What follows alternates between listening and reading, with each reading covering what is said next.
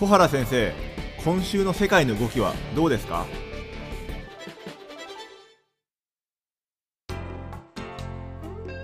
皆さんこんにちはオートバンクの上田です。あ皆さんこんにちは東京大学の小原です。では早速ですが先生今日はどんなお話でしょうか？えー、っとねこれはもうもう日本国のみならずね世界中であの悲しみに包まれてる、はい、あの中村さんのね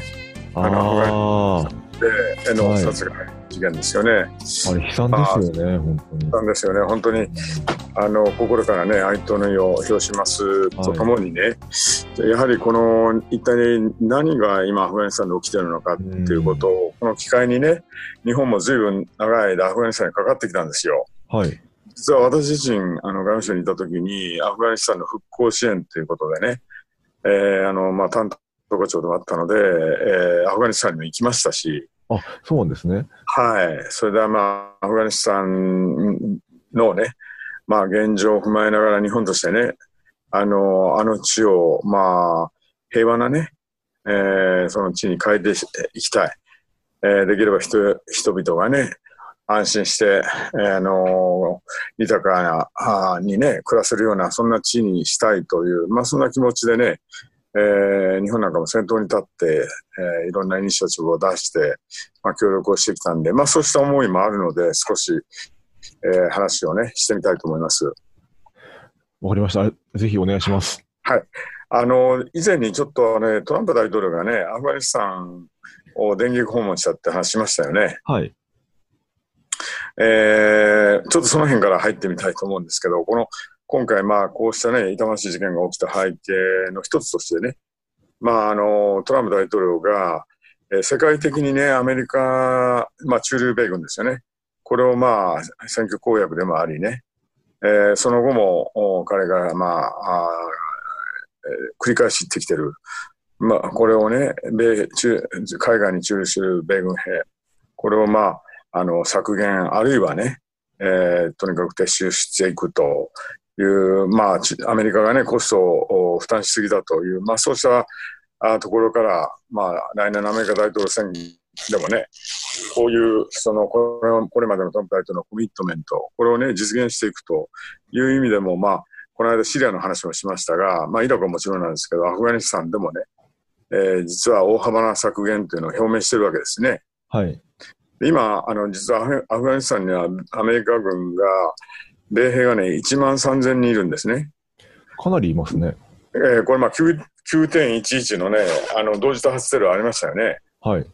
あの後、あのアメリカがアフガニスタンのタリバン、この総統戦争を始めてね、はい、それ以来、まあもう18年、実は駐留してきてるわけですね。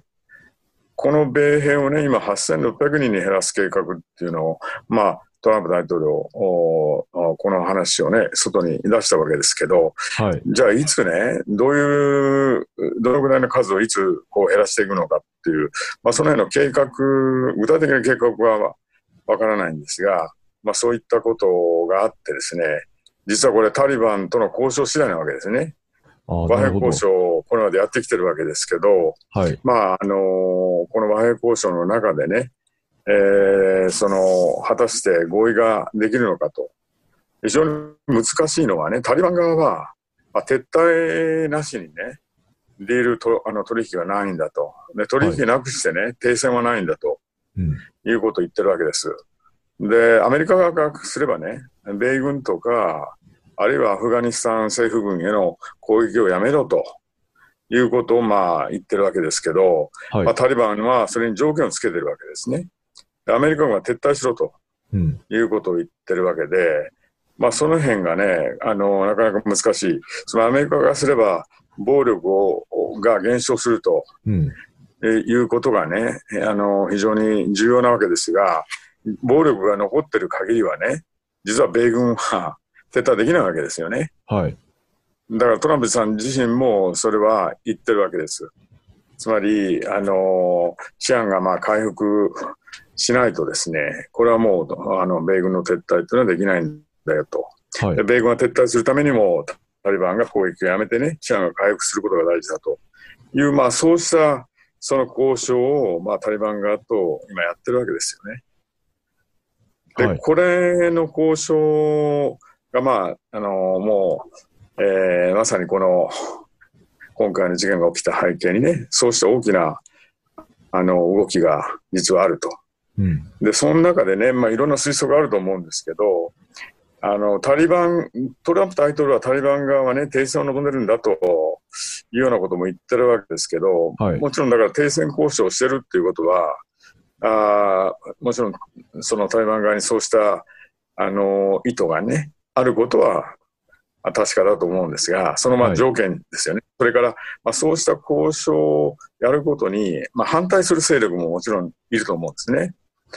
だからそういった勢力がね、今回関与してるんじゃないかと。まあ、タリバンの報道官はね、我々は関与してないということを今回、あの、声明発表してますよね。はい。まあ、だから、まあ、今言ったような、今回のアメリカとタリバンとのこの交渉、そうした中でのね、いろんな、あの、プレイヤーのせめぎ合い、まあ、はいそういう中でね、あの、このお事件が起きたんじゃないかというのが、まあ、私のあの見立てなんですけど、はい。あのもうちょっとね、あの、アフガニスタンへの、その日本の取り組みを含めてね、あのもうこの NGO のペシャワール会っていうね、まあこれ中村さん医師はこの現地代表をしてたわけですけど、まあ今回ね、そうした、その痛ましい、あのお銃撃によって、まあ命を奪われたわけですけど、はい。あの、この彼がやってたことっていうのは、まあ、もともと医師医者お医者さんですから、医療活動、それからもっと広くね、まあ、人道支援っていうような形でね、あの、現地の、その、お復興、まあ、そうした努力をね、えーその、本当に一生懸命やられてこられたわけですよね。はい。で、あの実はこの、えっとね、私が聞いたのはね、13年近くね、実はこういった協力が進められてきてて、はい。えー井戸、い井戸がね、1600本、それから農業向けのね、灌漑用水路が、まあ、13本、えーまあ、作られたということでね、水がまあ飲めるとかね、あるいはまあ自給自足の生活ができるということがね、はいい。かにね、この現地の人たちに対して大きな恩恵を与えたかということでね、まさに彼は、あの、アフガニスタンにおいてね、大変な、まあ、あの、貢献をされたわけですね。だからこそ、アフガニスタンでもね、大統領をはじめね、多くの方々がね、あの、まあ、彼の死を悼んでるわけですね。はい。まあ、そうしたね、あの、こうした NGO の活動っていうのは、実は、あの、いろんな世界の各地で行われて、えー来てるわけですけど、同時にそれっていうのは、あの、実はね、大変な危険も伴うわけですね。だけど、そういった活動っていうものを日本を含めね、いろんな、あの、国の、そうした NGO や、あるいは国際機関、もちろん、あの、政府に、各国の政府もそうですが、はい。やっていかないといけないんですね。実は、はい。あの、日本っていうのは、人間の安全保障っていう取り組みをずっと力を入れてやってきたんですね。で、こあの、上田さん、安全保障っていうとね、どういう、その、あの、イメージを持たれてます？今の人間の安全保障って言った時にふ、ふっとこう、すっと頭に入ります？そうですね。あの、正直、あの、あんまりパンピンとは来ないですね。あの、なんか安全保障っていうと、なんか、あの、日米のあの保障の協定とか、なんかそういうのがイメージされるんですけど、なんか、人間のっていうとあんまりピンとこないですね、パッと。まさにね、そういうことでね、人間の安全保障の、の持つ意味っていうのはね、実は安全保障っていうと、きこの伝統的にはね、国家の安全保障であって、はい。その例えば今言われた日米安全保障条約、はい。ね、つまり同盟によってどう国家の安全保障っていうのを、その、強化していくかとかね、はい。国家の安全を守るために、例えば防衛費を増額して、防衛力を強化しようだとかね、うん。じゃあその逆に互いに軍縮交渉して、はい。えー軍備を減らして、えー安全をね、お互いの安全をその増大させましょうとか、あるいは北朝鮮のあの核の問題についてね、これ、非核化交渉をやりましょうとか、まあ、そうした国家と国家の、まあ、関係を論ずる分野だったわけですけど、はい。日本がこの提唱してやってきてる、この人間の安全保障っていうのは、むしろ国家っていうよりも、まあ、人間にね、その視点を当てて、はい。人間一人一人にまあ着目をしてるわけです。人間の生存だとか、はい。人間のその生活だとか、うん。ね、そうした人間個人一人一人のまあ尊厳っていうんですかね、そうしたものに対するまあ後半でね、かつ深刻な脅威っていうものを、こうしたものから人々を守らないといけないっていう意識があるわけです。うん。うん。うん。で、まあ人間にはそれぞれみんな可能性を持ってるわけですよね。そうした可能性っていうのをなんとかこう実現してあげる。それによってね、要するに独り立ちしていける。個人がまあ実をしていけるっていう。そうした個人の、自立した個人の集まりである社会っていうものをしっかり作っていく。それによってまあ持続可能なね、社会っていうのがまあできできてくる。つまり、ひ一人一人の人の、まあ、能力ですね。そうした能力を、まあ、強化をしていくということをね、はいまあ、その、一つのテーマにしてきてきてるわけですね。よくあの、英語ではエンパワーメントって言うんですけど、はい。まあ、能力強化ですよね。それから、まさに、その、プロテクション、保護ですね。はい。まあ、そうした、その思想っていうかが、まあ、概念のもとで行われてきたのが、まあ、人間の安全保障ということで、うん。あのまあ、国家中心の、ね、アプローチから人間中心の、まあ、アプローチに、えーつまり今、世界が直面している問題っていうのは国家と国家の戦争ももちろんあのこれも危険大変危険なことですけど、はい。同時にねあの貧困だとか環境の破壊だとかうん。あるいは自然災害もそうですし感染症だとかテロだとかねはい。こういう問題っていうのは一つの国家にとどまらないで国境を越えてその地域や世界にね影響を及ぼしていくわけですね。うん。うん。つまりそのどこの国の人々であってもそうした問題っていうのはもう直接その脅威にさらされて、はい。そうした人々の生命とか生活に影響を与えてしまうわけです。はい。まあ、そういう意味で言うと、まあ、国境を越えたね国家国家国家の関係での中での処理ではなくてそうした国家をむしろ超えたような、そうした広がりのある問題としてみんなで取り組んでいかないといけないとうん。いう、まあ、意識がね背景に実はあって、これはい。まあ1994年の UNDP というあの国連開発機構ってあるんですけどはい。あそこのまあ報告書なんかにもそうしたことが出てねうん。議論が高まって、それは日本のイニシアチブなんかで、あの21世紀の初めには人間の安全保障委員会っていうのが作られて、はい。それでまあ、あの、小形貞子さんなんかは、その、まあ、共同議長を務められたんですけど、まあ、そうした形で日本はね、あの、ODA、オフィシャルデベロップメントアシスタントっていう、政府開発援助っていうのを日本はやずっとやってきて、はい。で、これはあの、あの、世界でもね、本当に90年代は世界最大の ODA 協力国だったわけですが、まあそうした ODA、途上国に対する援助、政府の援助ですね、そういう中でも、でもね、非常にあの重要な柱として位置づけられてきたんですね。うん。で、それは例えば、あの、細かいこと言うですが、草の根の、草の根人間の安全保障あ無償資金協力なんてのがあって、はいま。あ、私はその無償資金協力課長もやったわけですけど、そうした草の根レベルでのね、要するにその人間の安全保障っていうものを頭に置いたような協力、はいまあ、。そうしたことをね、実はやってきてる。うん。うん。で、それをまあ NGO との例えば連携でやってきてるってことは、アフガニスタンなんかでもいろんなことをやってきたわけですね。はい。でね、私の時にね、例えば、あの、実はね、もう一つね、アフガニスタンの関係でやったのがね、いわゆるその DDR っていうことなんですね。うん。DDR ってのはあの、 disarmament、はい。 demobilization、はい。それから reintegration っていう、まあ、そうした、つまり、元兵士のですね、武装解除をしたり、はい。ね、あるいは、その、えっ、と、なんていうんですかね、この軍隊から、えー入ってたが、軍隊からね、今度は社会復帰っていうんですか、まあ、はいそうした一連のプロセス、そうしたことをこうやっていくことによって、えー、痴漢を良くしね、えーそれで、まあ、持続ある社会っていうのをまあ作っていこうとはい。いうことで、えー例えば、その、国軍ね、あの、の創設、あるいは麻薬対策。麻薬なんていうのは、まあ、ご存知のようにアフガニスタンっていうのは、ケシの栽培がね、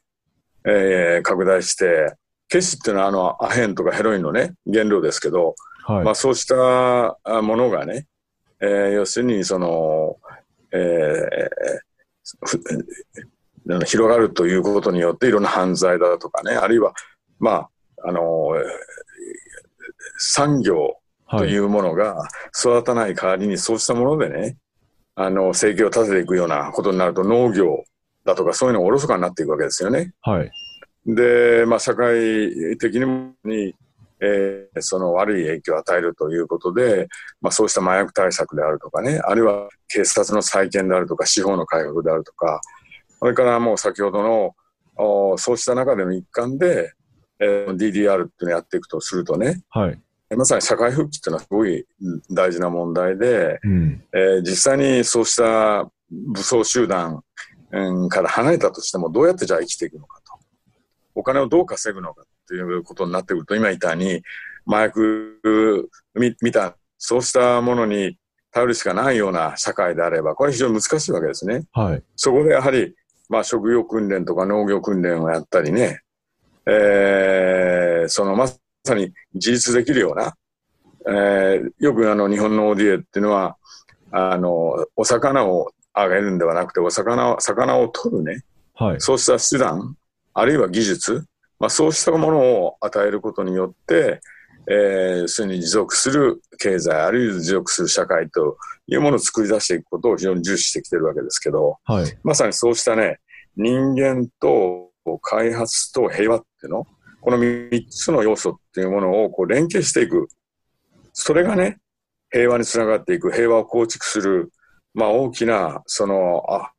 まあアプローチじゃないかなと思うんですよね。はい、まあ、そんなことを実は日本はこれまでやってきたと。なるほど。いうことなんです。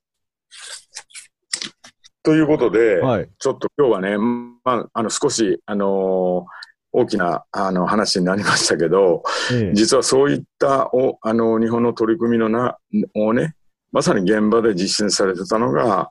あのまあ、今回本当にこうしたね、被害に、あのえー、会われた中村医師と、まあ、中村医師とね、あの一緒に、あの活動されてた人たち、はい。えー、こうした人たちが、まあ、あのえー、ね、やられてきて、こうした志っていうんですかね、うん、あのそうしたものを我々はやはり受け継いでいかないといけないと思うんですね。で、いろんな困難があると思うんですけど、はい、えー、こういう事件が起きると、その日本のその人間安全保障についての関わり方っていうのは変わってきちゃったりするもんなんですかね？いや、あの、むしろね、ええ、僕は、あの、まさにね、多くの人が多分感動したと思うんですけど、知らなかった方々もたくさんいると思うんですよね。はい、僕は本当にね、あのー、こういう方が最もね、立派な方じゃないかと思うんですよね。うん、現場に行って、本当にその問題ににね、自ら向き合って、それをなんとか、そのね、改善したい、解決したいっていう、うん、こうした方々が、こそがね、やはりもう本当に大きな体現相互するね、あのー、政治家、まあ、トランプさんなんかも 少しね、あのー、あれいろいろ批判ありますけど、はい、僕はやはりね、こうした方々の本当に目に見えない努力っていうもの、本当にもう、あの、今回の事件でね、も、もちろん、あの、残念なことですけど、はい、多くの方々がね、あの、そうした取り組みを知っていただいたということはね、うん、それに続く人たちがね、また若い人も含めて、まあ出てくる。ただそういう時にね、問題はね、そうした方々のね、どう守っていくのかっていうこともまたあると思うんですよね。はい。これはだから、あの、日本の政府のあの法人保護と海外にいる日本人を守るというね、そうした国の責任のみならずね、本当にこの国際協力としてもね、えー、こうした方々の活動をね、どうやってこう本当に守っていくのかっていうこと、これはやはり今後の一つの課題にはなると思いますが、はい、今言われたように、この人間の安全保障っていうもの自身がこれによってね、あのー、まあ、弱まったり、あるいはその、そ力をね、失っていくなんていうことはね、僕はないと思うんですよね。うんあの、むしろ国際世論を含めね、要するにこういったことをどん本当に、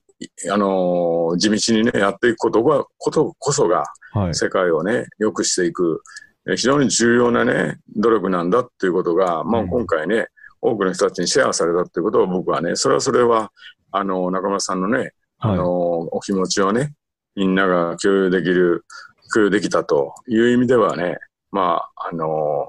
今後にね、つつながるんではないかなと思ってるんですかね。はい。ぜひなんかね、あの、そういうふうに繋がっていってほしいですね。ここまで。そうですねらっしゃってね。ははい。ということで、ちょっと今日は長くなりましたが、い。はい。はい。アフガニスタンのお話をさせていただきました。はい。先生、今日どうもありがとうございました。どうも、はい。失礼します失。礼します。